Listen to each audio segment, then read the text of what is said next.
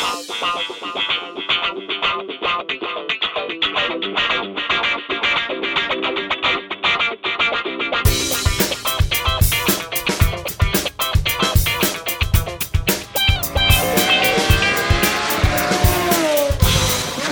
Ciao e bentornati su Motorcast. Questa è la nostra diciannovesima puntata del nostro podcast e come sempre parleremo di motori, due, quattro ruote, anche un numero imprecisato magari se citeremo un tweet nel finale di puntata. Come sempre io sono Luca Zorzi. Io Matteo Arone. E io Alberto Zorzi. Prevedibilmente l'argomento principe di questa settimana sarà la piccola diatriba che si è sollevata dopo l'ultimo Gran Premio di MotoGP perché l'avrete visto tutti. Eh, Marquez e Valentino Rossi hanno fatto un corpo a corpo molto molto lungo, bellissimo peraltro, che però è finito male, nel senso che Marquez poi è finito a terra e si sono sollevate molte molte polemiche. Credo di averlo riassunto forse troppo, non so se qualcuno di voi vuole dare un, una sua lettura più incendiata della situazione.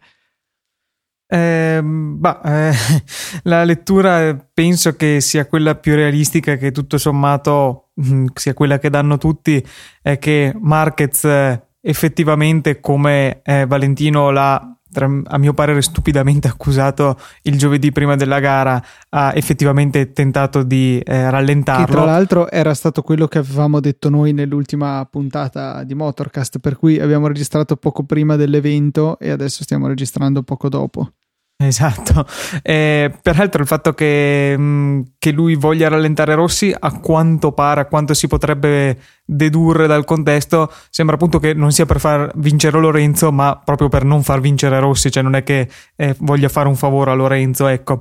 Insomma, ehm, Rossi probabilmente la cosa più che sembra emergere dalle immagini è che magari non avesse proprio voluto farlo cadere, però mandarlo fuori di pista, sì, quello, la, la volontà diciamo che c'era abbastanza chiaramente, insomma, si è lasciato far impazzire, diciamo, dalle attenzioni di, di Marquez cosa che però sembra aver fatto anche Marquez stesso perché stando a vedere altri video invece sembra che lui abbia fatto più o meno le stesse manovre, forse in maniera un po' meno plateale, eh, in precedenza nel corso del duello. Ci sono video che sembrano voler colpevolizzare uno o l'altro, insomma, dipende sempre un po' come vengono lette queste immagini. Sicuramente è quello su cui credo io e te, Alberto, siamo d'accordo, ma credo che anche Teo ci si possa aggiungere al nostro corretto. È il fatto che Valentino si è lasciato innervosire come un novellino, mentre invece da un pilota di 36 anni e 9 mondiali, insomma, anni di esperienza in tutte le classi, un errore del genere non ce lo aspettavamo. Tutto sommato, alla fine, eh, per Valentino è stata una, un, brutto, un brutto episodio. Un episodio che peraltro gli costerà, salvo che il tribunale mm, svizzero, mi pare, eh, non eh, non annulli la sentenza che c'è stata, gli costerà la partenza dall'ultima posizione in griglia nell'ultimo Gran Premio della Malesia. Eh sì, Valencia, Valencia, scusate. Diciamo che è come se gli costasse direttamente la, il titolo, perché la, mh, mm, sì, è molto difficile che sorprese. riesca. Sì, infatti, se, oh, grandissime botte di culo, uh, se no uh, praticamente il, titolo è, è perso. Mm, cioè, volevo soffermarmi un attimo su questa cosa Uh, è la prima volta che vedo uh, le persone, tra virgolette, normali, non uh, fan, non, non, gli anormali come noi. Esatto, eh, che comunque eh, ne hanno parlato parecchio su, sui social, ma anche nella vita quotidiana comunque, una cosa che in genere era riservata a uh, cose del tipo calcistiche e questo mi ha fatto sì. una gioia immensa perché finalmente si parla di qualcos'altro che non abbia una palla. Eh, che è, è, stata veramente una cosa per me m- molto strana perché non, non, credo che sia mai successo, forse ehm, qualche evento sporadico mi ricordo ad esempio il medio di, di Biagi a Valentino anni e anni fa. Ma, ma, anni e anni fa, appunto, saranno passati dieci anni ormai, sì, se non di più. Sì, infatti. Eh, quindi cioè, questa cosa innanzitutto mi ha fatto piacere, nonostante l'evento sia comunque negativo.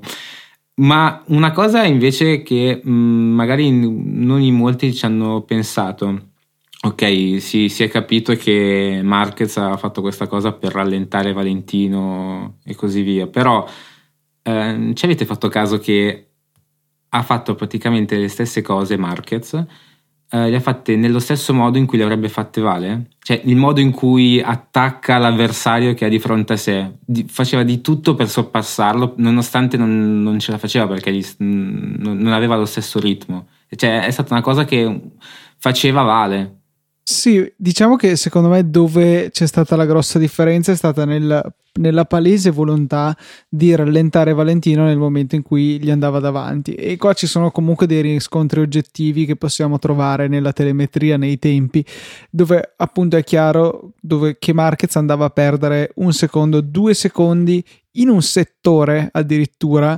quando eh, si ritrovava ad essere davanti a Valentino poi invece accelerava un sacco per riuscire a ripassarlo, faceva anche degli ingressi un po' assassini che cioè, mi sono piaciuti per carità perché hanno offerto uno spettacolo davvero niente male, però insomma cioè, si mettevano a rischio reciprocamente ogni volta che andavano a, a passarsi con questi interventi da macellaio. Eh, volevo un attimo però tornare sul discorso che avevi fatto prima te su come questo evento è stato abbastanza grosso da entrare nel, nell'attenzione del pubblico generalista e solitamente calciofilo che ci troviamo attorno a noi. E da un lato mi ha fatto piacere comunque che si sia portata attenzione al motorsport in generale che è comunque troppo poco considerato da noi, troppo poco coperto. Eh, però dall'altro mi faceva sorridere vedere questa gente che fino al giorno prima non sapeva neanche chi fosse Valentino, no, però chi fosse Marquez o quasi, e, e improvvisamente erano diventati tutti dei grandi espertoni. Come poi immagino che sia anche col calcio in realtà, dove tutti sono gli allenatori della nazionale, tutti sanno quello che è meglio per questa o per quella squadra. Sì, credo che sia un ragionamento che si possa espandere a qualsiasi tipo di sport, notizia o qualsiasi altra cosa, quindi è, è, normale una cosa del genere. Sì, la tuttofilia della gente, la gente che è tuttologa, diciamo che spazia in ogni campo. Diciamo che io non mangio più carne rossa adesso. Ecco. ecco. E quindi non so, mi, mi lascia un po' perplesso questo vabbè, voler essere esperti di tutto e da gente che poi dalla settimana prossima riprenderà a non cagare mai più la MotoGP, la Formula 1 o quello che è. Ehm, però boh, cioè, probabilmente è una cosa a cui dobbiamo semplicemente fare il callo. Sì, diciamo che Valentino Rossi è almeno in Italia, per quanto anche all'estero, ma chiaramente soprattutto in Italia, eh, cioè è un personaggio pubblico a tutti gli effetti, non, non, è uno sportivo famoso, ma è un personaggio famoso che è uno sportivo. E quindi è naturale, insomma, che un evento del genere che coinvolga il, forse lo sportivo italiano più famoso al mondo faccia su un polverone anche tra chi non, non è strettamente appassionato di, di motorsport di motociclismo, insomma tutti sono eh, autorizzati a avere la propria opinione, però ecco, diventare all'improvviso mega esperti mi fa sempre sorridere, diciamo, non è, è una cosa abbastanza tipica, come dicevamo, però boh, lascia un po' il tempo che trova. Eh, Molto divertente, secondo me, comunque sono anche, magari soprattutto proprio da questa gente eh, non del settore, se vogliamo, eh, tipo gli appelli a Iannone a, a buttare giù Lorenzo, a buttare giù Marquez, i, i gruppi gruppi su Facebook eh, e co- cose del genere. Quello, cioè, prendendoli ovviamente con ironia e per quanto ci sarà sicuramente la gente che lo vorrebbe seriamente, però prendendoli con ironia così è stato veramente divertente nei giorni seguenti vedere tutto questo sfogo popolare su Facebook, insomma. Praticamente adesso cioè, vedevo l'evento più popolare è convincere Iannone a stendere tutti alla prima curva di Valencia, appuntamento sì. per domenica alle 2 Provate a indovinare quante persone hanno messo che parteciperanno. 3 milioni. No, dai, un po' troppo. No, Secondo me 300.000. 489.000 persone. eh, eh, eh, mediocre. Un'altra mh, opzione che avevo visto non eh, come evento ma come commento eh, era mm, per Valentino direttamente, cioè lui parte, partirà ultimo al 99%, quindi pian pianino aspetti di farsi doppiare, quando arriva Lorenzo lo, lo stenda buttandosi per terra tutti e due e tanto lui è davanti come punti, quindi 0 punti per tutti e due uguale lui vince. Poi c'erano state tutte delle bellissime eh, screenshot di messaggi mandati a Iannone, tra cui uno che mi era piaciuto molto ma non ritroverò mai più, eh, che eh, praticamente era scritto tutto in un italiano inglese, tra l'altro non si capisce perché dato che Ian non è italiano, ma erano robe del tipo listen, uh, you go al contrario in pista and then when arriva Marquez eh, tu gli vai contro, tipo così. Inside. e, e faceva veramente ridere, insomma. Peraltro, eh, Iannone adesso è diventato un po', cioè, tra virgolette, l'idolo perché si è un po' schierato con Valentino, ha cambiato il suo fotoprofilo mettendolo insieme a Valentino, sta facendo post di apprezzamento a Valentino, eccetera, eccetera. Insomma, è buffo, peraltro, ne avevamo parlato proprio nell'ultima puntata, come sia passato dall'essere odiato perché non aveva fatto passare Valentino a, all'essere idolatrato dal, perché si rivela in realtà amico di Valentino, come era intuibile, peraltro. Sì, qua si, si, torna ancora una volta a sottolineare come quell'atteggiamento che c'era stato nei suoi confronti era del tutto stupido, irragionevole e senza senso. Cioè, eh... Soprattutto appunto alla luce adesso del fatto che, a parte che era intuibile già da prima, ma del fatto che sono amiconi loro due. Quindi, ma, ma, sì, ma cioè non, è, non, è, stato come una manovra del Marquez di turno che poi fosse riuscito a completare le sue operazioni eh, per stare davanti a Valentino, ma per il gusto di stare davanti. Andrea semplicemente era riuscito a fare una gran gara e giustamente giustamente aveva passato Valentino. Lui correva al massimo delle sue possibilità, il che eh, corrispondeva a passare Valentino, non eh, fare una gara meno delle proprie possibilità per restare davanti a Valentino e rallentarlo come ha fatto Marquez. C'è una bella differenza, insomma. Ma sì, decisamente.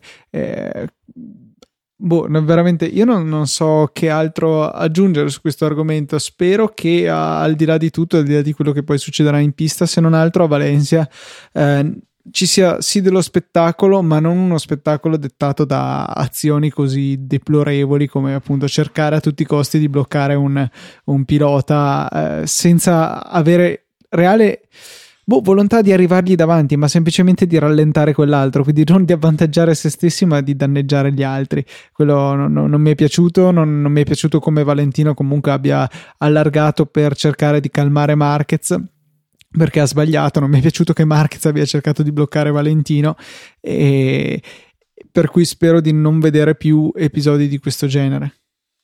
C'è da dire però che mm, eh, eventi del genere caratterizzano quello che è ehm, l'essere italiano. cioè, mi, mi, dispiace tornare sempre su eh, fattori come emozioni, sensazioni, eccetera, eccetera, la famosa scatolina di Top Gear, però alla fine guardate anche Vale, è, una, è un pilota che viene amato, italiano, che viene amato da tantissimi fan stranieri. Sì, assolutamente. secondo me, ehm, non perché è il più bravo, perché parliamoci chiaro, cioè, anche lo stesso Lorenzo è un ottimo pilota, anzi è, è bravissimo, solo che gli manca appunto quello che non so, può essere identificato come Italian touch, quella, quell'essere appunto italiano che eh, ci rende particolari. E questa cosa del esagerare e sbottare è, proprio fa parte secondo me di questo essere, non dico che è da giustificare assolutamente, però, però è, è una cosa che si ama e si odia, sì esatto, è caratteristico, eh, si ama e si odia. E secondo me eh, i fan stranieri ehm, quando dicono che non è una cosa da fare, mm, però piace vedere queste cose perché comunque da uh, so, è anche più divertente vedere che accadono queste cose perché sarebbe troppo noioso evidentemente senza, senza, fatti del genere. Cioè io mi ricordo veramente ai tempi del medio di viaggi è stata una è cosa che solamente noi italiani possiamo fare quindi agli altri può, secondo me nonostante può essere una cosa negativa alla fine non, non ha fatto del tutto male come, come evento. Eh, se beh, poi beh. se dovessi fare un pronostico per la gara io direi che ci possono essere due, due eventualità. O la gara è assolutamente noiosa ma proprio noiosa a livelli impressionanti oppure è una gara che, una gara del secolo. Sì perché non, non, possono esserci vie di mezzo in questo caso ovviamente parlo da, uh, da fan di Vale quindi non, eh, è, è, un po' una vista è un po' una, una, posizione particolare un punto di vista particolare non ci sono vie di mezzo secondo me o è bianco o è nero per voi è possibile che Vale ce la faccia? Cioè, dando una percentuale a spanne, quanta è la possibilità che riesca a, tenere, a prendersi il titolo? 30%. Sì, se, se, si guarda anche i vari siti di scommesse, comunque la percentuale di vincita non è tanto tanto bassa, quindi secondo me un 30-40 c'è, c'è tutto. E comunque non, non, è poco, nonostante comunque parti in ultima posizione. Anche perché ci sono varie possibilità per, uh, per le quali lui può vincere. Mi, mi, pare che ad esempio se se Iannone caso... esce eh, Lorenzo.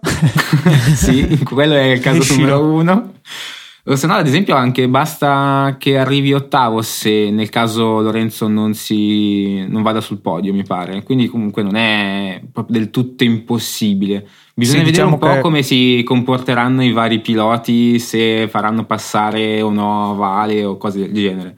Ma io eh... cioè, onestamente spero di no, cioè sarebbe ridicolo. Eh, sì, sì. Bast- cioè, sarebbe già più che sufficiente se non, eh, se non si ammazzassero, non ecco, pur di farlo, farlo, stare dietro. Si è già visto comunque una partenza molto indietro in altre occasioni. Non sarebbe strano che nel giro di tre giri fosse nei primi 5-6, eh, però poi di lì a passare Lorenzo e arrivargli davanti è un'altra cosa. Ma per quanto appunto se Lorenzo non arriva, già non arrivasse primo e comunque Pedrosa adesso in quest'ultima fase della stagione è veramente forte, quindi cioè realisticamente Lorenzo, ehm, Pedrosa potrebbe tranquillamente vincere davanti a Lorenzo e con un Lorenzo secondo mi pare che, ba- che tra virgolette basti un terzo posto di Rossi e quello cioè secondo me è abbastanza fattibile. Se poi Lorenzo arrivasse addirittura terzo basterebbe tipo un quarto, un quinto posto di Rossi che è ancora più fattibile. Quindi secondo me appunto appunto non è proprio impossibile, dipende tanto più da, quanto, da quello che fa Rossi, secondo me, da, da, quello che fa Lorenzo o più che altro da quello che fanno piloti che eventualmente potrebbero arrivare davanti a Lorenzo. Vedevo adesso le quote che ho finalmente reperito su internet, danno Lorenzo a 1,36 e Valentino a 2,9 per cui insomma molto molto più sfavorito Valentino eh beh, chiaramente. chiaro che sia Sembra a meno che non venga annullata la sentenza. Venerdì dovrebbe uscire il verdetto, onestamente dubito, eh, però c'è comunque questa possibilità, seppur remota. Io ragazzi ve lo dico, lo, Lorenzo cade da solo, per i fatti suoi, cade. Ab- abbiamo la profezia, abbiamo sì. la profezia di Motorcast. ok, il titolo della puntata sarà La profezia, ovviamente. Chiaro, ma, ma giusto per puntualizzare, eh, cade da solo nel senso che proprio fa tutto da solo, non, eh, non, nessun intervento esterno, scivola per no, dell'anteriore no. in curva. Scivola per i fatti suoi, magari eh, sbaglia, proprio sbaglia, gli cade, no, gli parte via l'anteriore. Ecco, okay. il mago Oteo Ilma ha parlato. Quindi sì. non lo escono, però si, no, esce, da si, si esce da solo. Si esce esatto. da solo. Okay. Esciti Lorenzo, esciti. esciti da questo corpo. è, è, l'invocazione di Motorcast. Ragazzi, stiamo parlando da 18 minuti di Vale e Marquez. Ok, muoviamoci Era a qualcos'altro. che fosse così tutto sommato, perché eh, non poteva essere direttamente stato un argomento così importante. Che... Sì, poi ci abbiamo ribollito sopra per eh, una settimana abbondante, visto che mh, mm, la tempistica di come sono cadute le puntate ci ha fatto registrare dieci giorni dopo la gara o quasi, quindi insomma e ci succede stava. sempre così anche con Easy Apple. Una volta che registriamo una puntata non si sa ancora niente rispetto a X oppure nessuna novità. Sette minuti dopo sole. che pubblicate. Sempre così, sempre così. Eh, anzi, col saggio podcast è ancora peggio. Eh, eh, quelli, quelli più rari, ovviamente. Alberto, cosa è questa questione Ferrari Formula 1 invece? Par- passiamo all'altra classe regina, raddoppiamo il numero di ruote e, e vediamo esatto. cosa succede in quella, in quella parte del mondo. Insomma, mh, mm, c'è stato un meeting tra i costruttori e la, mm, la FIA, Eccleston e Company. Eh, si è discusso, si discute già da un po' del fatto che la FIA eh, vorrebbe che mh, mm, i costruttori di motori, quindi Ferrari, Renault, Honda e basta, Mercedes. Ehm, la FIA vuole che i motori cioè, venduti ai team privati vengano venduti a di meno sostanzialmente, ma e sostanzialmente di meno tipo dimezzare i prezzi. Ehm, gli altri tre costruttori hanno Mimo, ma però alla fine hanno ceduto, mentre Ferrari assolutamente no, peraltro lei ha il diritto di veto che ehm, non hanno tutti e quattro, eh, quindi se Ferrari dice no non si fa. E, ehm, solo che eh, questo apre le porte a un'opzione B eh, che era stata ventilata o comunque pensata, cioè eh, di cancellare diciamo il sistema attuale di team come Ferrari e Mercedes che vendono anche il loro motore ad altri e ehm, ingaggiare un produttore esterno di motori, si era parlato di Cosworth, per motorizzare i team che non si motorizzano da soli insomma. Ma quindi cioè, avremo una classe un po' come, come erano state le CRT in, in MotoGP dove ci saranno due gran premi in ogni singola gara, cioè la gara per i top e la gara per gli altri. Eh, non so sinceramente, cioè, mh, mm, nel senso, eh, se questo motore fosse sviluppato assolutamente al pari degli altri, nel senso potrebbe essere un motore come quello che, non so, dalla Renault, speriamo non come quello che dà la Honda adesso. Ma il fatto è che ehm, cioè, dubito che sarebbe economicamente possibile sviluppare un motore a quei livelli lì eh, senza poi venderlo a un prezzo elevato. Cioè, la ragione alla fine per cui Ferrari ha detto di no è perché i costi di sviluppo di questo tipo di power unit, perché non sono più dei banali motori, sono delle power unit, eh, sono elevatissimi.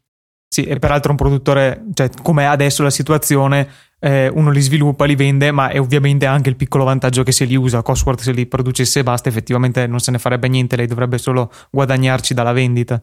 Cioè, anche ammettendo che l'unico obiettivo di Cosworth potesse essere andare via in pari, la vedo molto grigia come situazione. Mm, sì, sì, effettivamente non, non ci avevo riflettuto su, su questo aspetto e sì, cioè, se fosse una roba tipo le CRT che eh, peraltro ci sono ancora, esistono? Mi pare o... di no.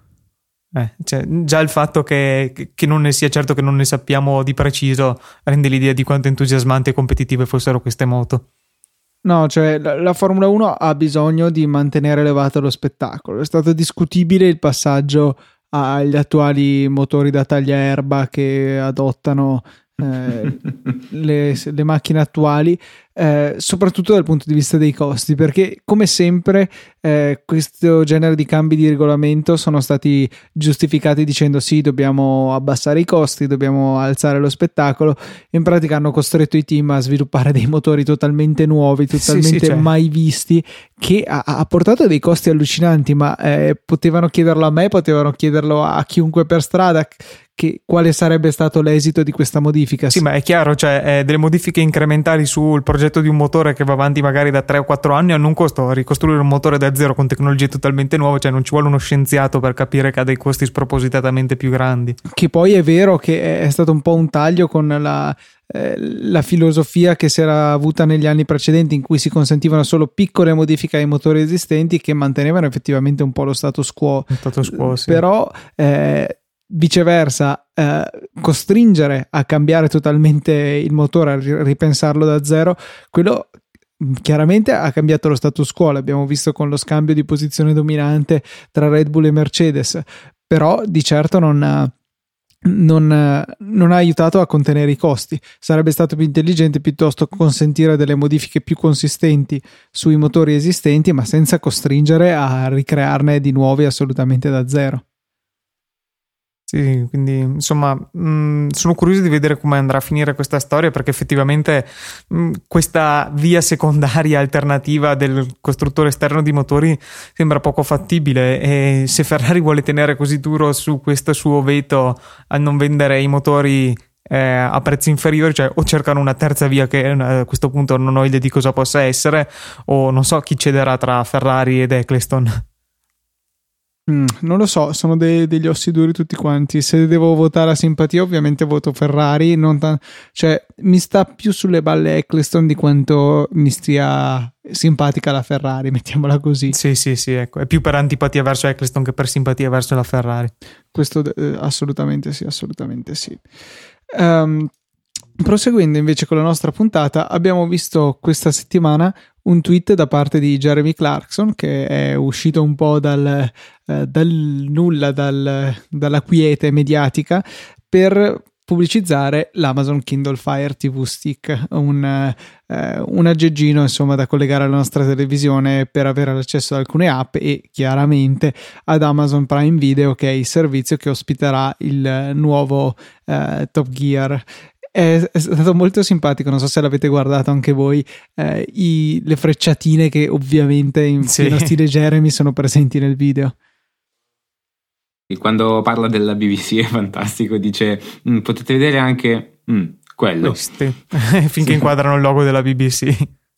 Bello perché cioè, cita tutti per nome, compreso Netflix che è un diretto concorrente di Amazon Prime Video. E invece sì, quando molto c'è più la che BBC, la BBC direttamente, insomma. Sì, sì, assolutamente. E la BBC non viene nominata.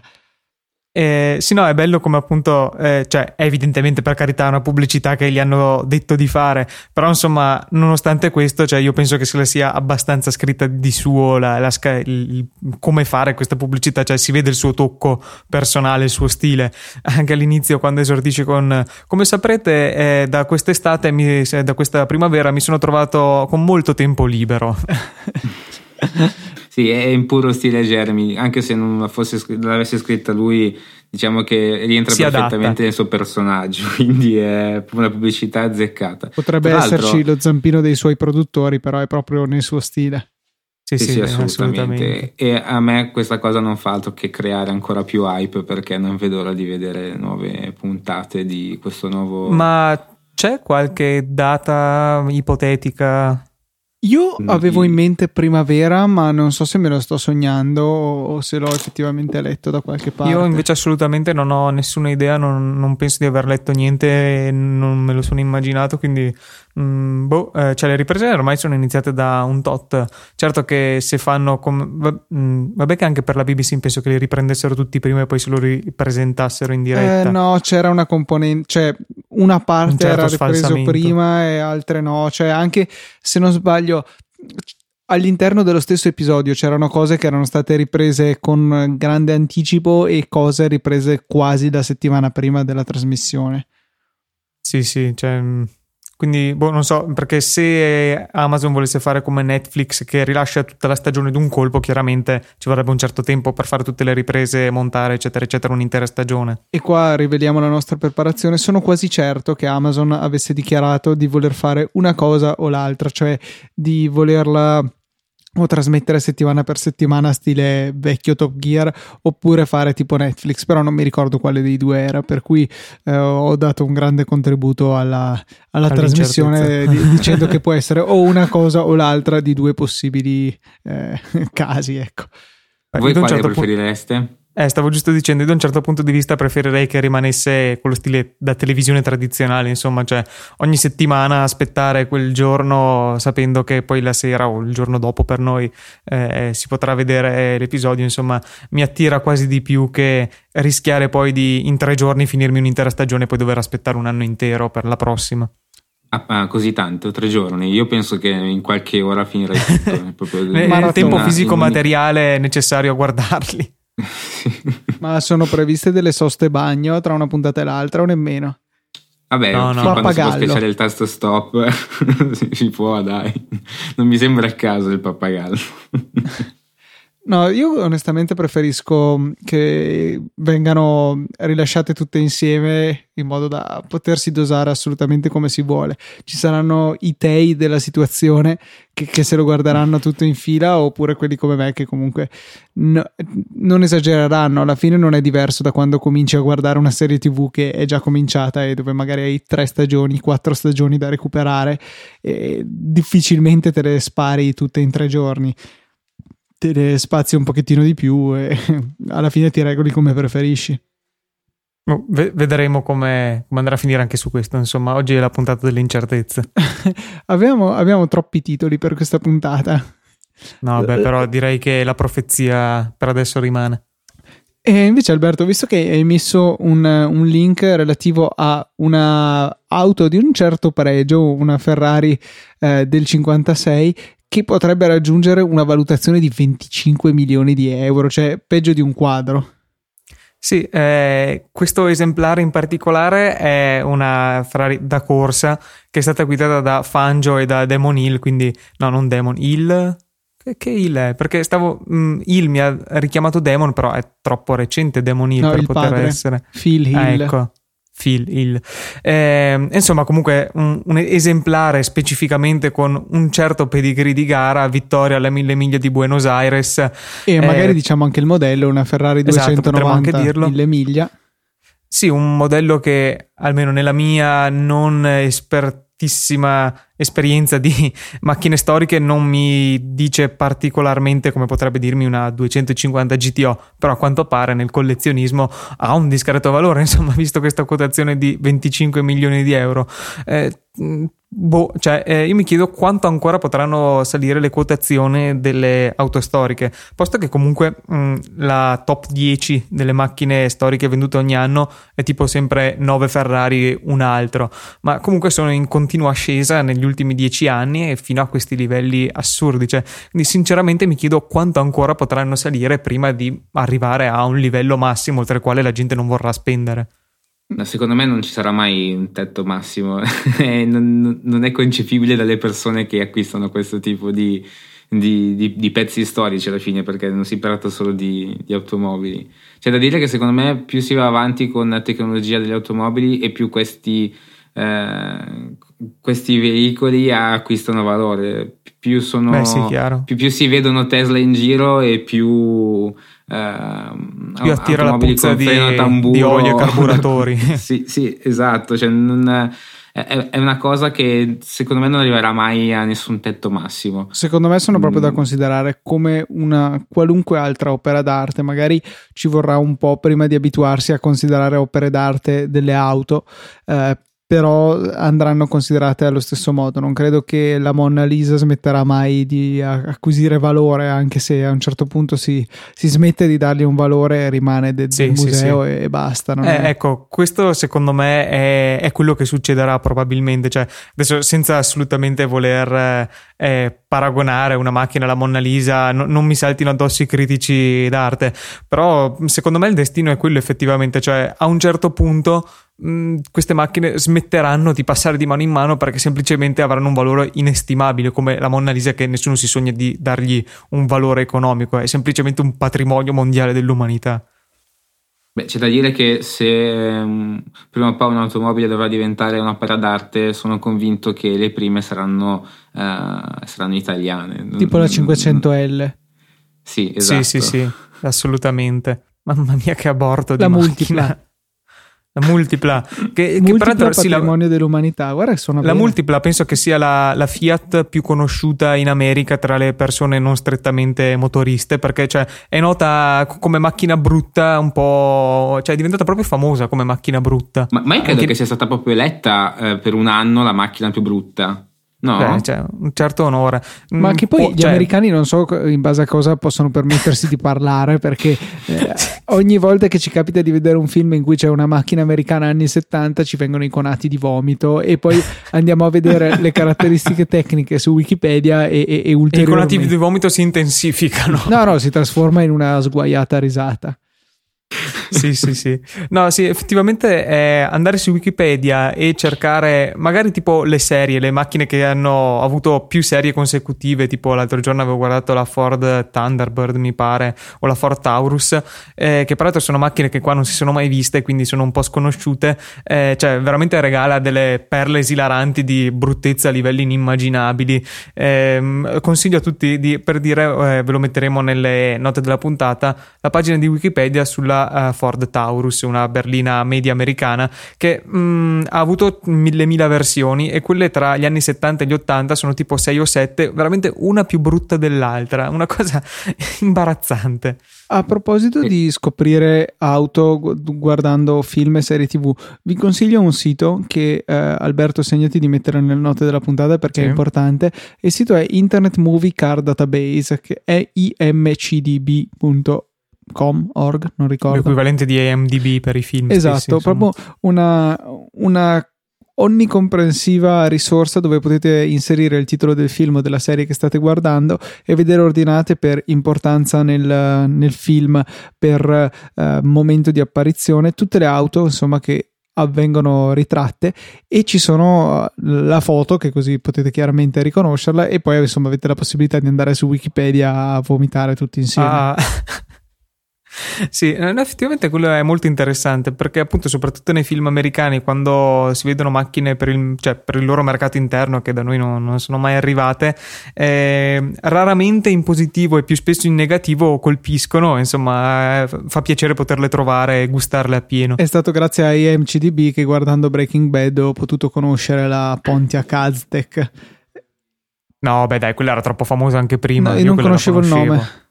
Ah, ok. No, no, beh, anche quella è stata eletta sicuramente macchina, penso più brutta della storia o qualcosa del genere. E c'era anche un articolo che adesso vedo di recuperare, magari se voi mi date qualche minuto chiacchierando per gli affari vostri, che appunto parlava de- della storia di questa macchina, come è saltata fuori. Adesso lo cerco.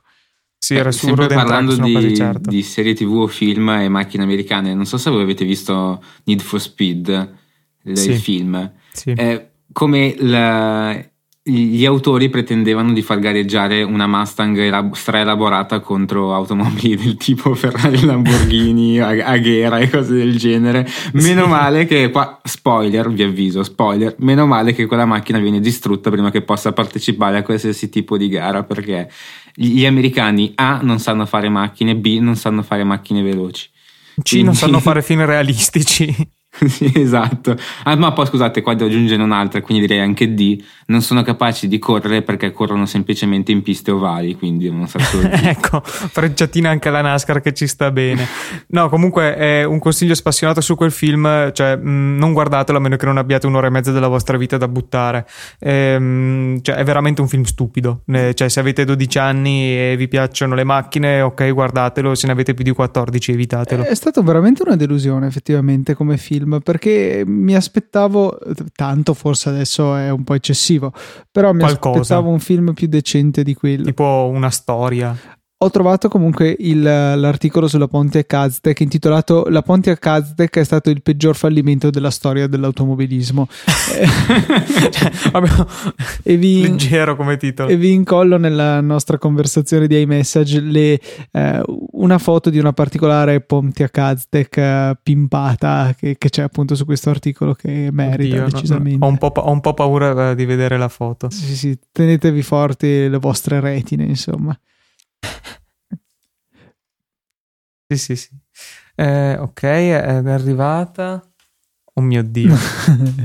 oh mio Dio. Ma... Cari ascoltatori, io la vedrò fra mezz'ora, quindi non posso parlarne. eh, direi... Se... Sì. Eh, no, dicevo che anche esempi di multipla pimpate certe volte se ne vedono che anche quelli sono molto esilaranti. Quindi non so, forse appunto il tuning arabo sulle macchine già brutte di partenza potrebbe essere un nuovo trend. Potrebbe essere parzialmente migliorativo, ma. Sì, perché peggiorare è difficile, insomma, solo, hanno solo quel vantaggio. Direi di chiudere con una nota simpatica, e cioè un tweet che ho visto Alberto che hai messo nelle nostre note di Board Elon Musk, la, la parodia di Elon Musk, il fondatore di Tesla e PayPal, SpaceX e insomma il nostro caro amico, probabilmente settimana prossima ospite su Motorcast, ma che si scaglia contro i camion che si sorpassano tra di loro. Sì, sì, eh, l'account dice un, una legge che lui dice sempre così con il sottotitolo dovrebbe essere istituito o fatto o inventato, una legge che eh, vieta ai camion di sorpassarsi dolorosamente piano eh, sulle autostrade con due o meno corsie, che effettivamente cioè, è uno dei grandi dolori della vita del, di vivere nel 2015, eh, quando su un'autostrada a due corsie ti tocca stare sette ore in attesa che un camion sorpassi un altro camion con una differenza di velocità inferiore ai due all'ora. Cioè, mm, è una palla colossale. Quindi, insomma, Borda Elon Musk coglie a pieno il mio disgusto per questa pratica. Perfetto, perfetto. Eh, sì, stavo per mettermi a calcolare quanto ci mettevano dei camion lunghi 30 metri a, a sorpassarsi con un chilometro all'ora. Ma di... ri- risparmiamo no, agli Luca ascoltatori no. questo. Okay. Però appunto pre- prevedendo... Molto, molto è sufficiente come approssimazione del tempo necessario. Prevedendo questa vostra reazione ho pensato di risparmiarvi la cosa. Ecco, grazie. Eh, siamo in chiusura, quindi perché non eh, prendete voi il mio posto e ricordate tutti i vari contatti? Beh, io direi che potrei partire dicendo la mail così io... Così lavoro fatto, il tolto lavoro. il dente, tolto il dolore. Esattamente. Se volete contattarci via mail dovreste contattare l'indirizzo motorcast.easypodcast.it Esatto, perfetto. Se invece preferiste Twitter, eh, ci potete contattare eh, direttamente menzionandoci a lucatnt, albiz94 e teobiondo91 oppure semplicemente con l'hashtag Motorcast che noi teniamo monitorato e col quale potete parlare con noi, con i vostri compari ascoltatori e un po' con tutti. Anzi, invito i fan, gli ascoltatori a tempestare di tweet con l'hashtag perché mm, non so se lo, sappia, lo sapete, ma eh, Luca gli arriva ogni volta una notifica push, quindi gli dà un fastidio allucinante.